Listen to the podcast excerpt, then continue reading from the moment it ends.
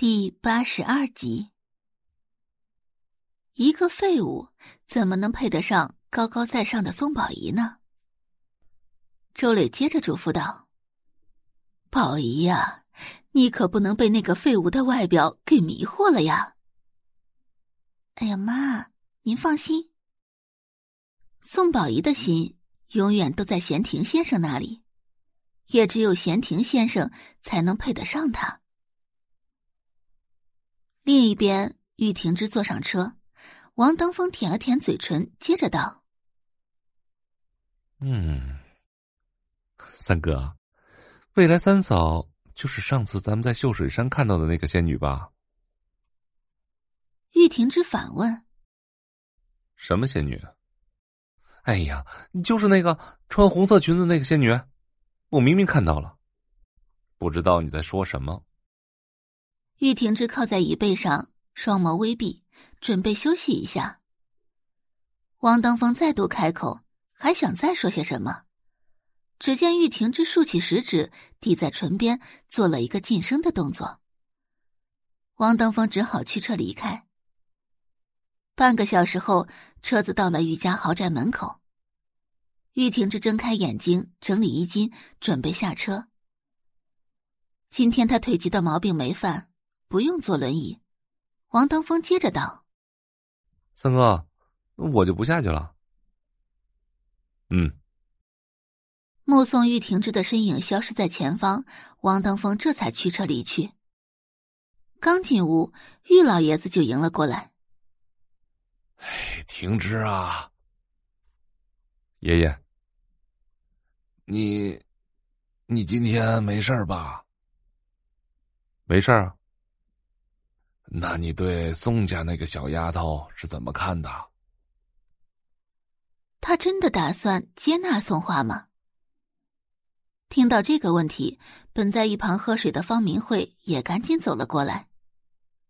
玉婷直接着道：“既然我们已经订了婚，那她就是我的未婚妻。”不等玉老爷子说话，方明慧就开口：“可她的名声不太好听吧？”玉婷之笑了笑：“ 我的名声又能好到哪里去呢？”哎呀，话也不能这么说呀。玉婷之的名声再不好，他也是玉家三少，他有着挥霍不完的钱。相比起来，松画就要势单力薄的多了。乡下来的，没什么见识，也没什么文化，礼仪什么的，那就更不用说了。今天晚上的事情实在是太糟心了，方明慧甚至没有看清宋画长什么样子。方明慧现在对宋家人只能用一个成语来形容，那就是恨之入骨。宋画也是宋家人。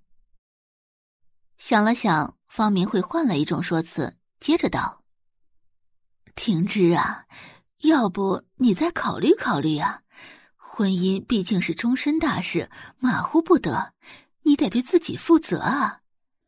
再说了，他们宋家到底把我们当什么了？真以为随便什么人都可以嫁到玉家来的吗？真是太过分了！方明慧是真的非常生气，宋家人做事实在是太恶心了。如果他们有什么不满的话，完全可以把事情摆到台面上来说。可他们呢？他们办的那是人事吗？一边说着不嫌弃玉婷之，一边偷偷的把江城第一才女换成乡下小村姑。之所以没有当场发作，方明慧是不想让人看热闹，本身这也就不是什么光彩的事情。想了想，方明慧接着道：“婷之啊，你放心，妈一定会给你物色一个更好的。”不用。那听之，你现在是什么意思啊？我认定宋画了。可你不觉得宋家人这事儿做的不地道吗？他们根本没把咱们家放在眼里。还有啊，我以前是错看宋宝仪了，她不是什么好东西。宋家那个养女估计也……宋家是宋家，宋画是宋画。玉婷之一直是个话不多的人，能说一个字，他绝对不会说两个字。此时他脸上已经浮现出不耐的神色。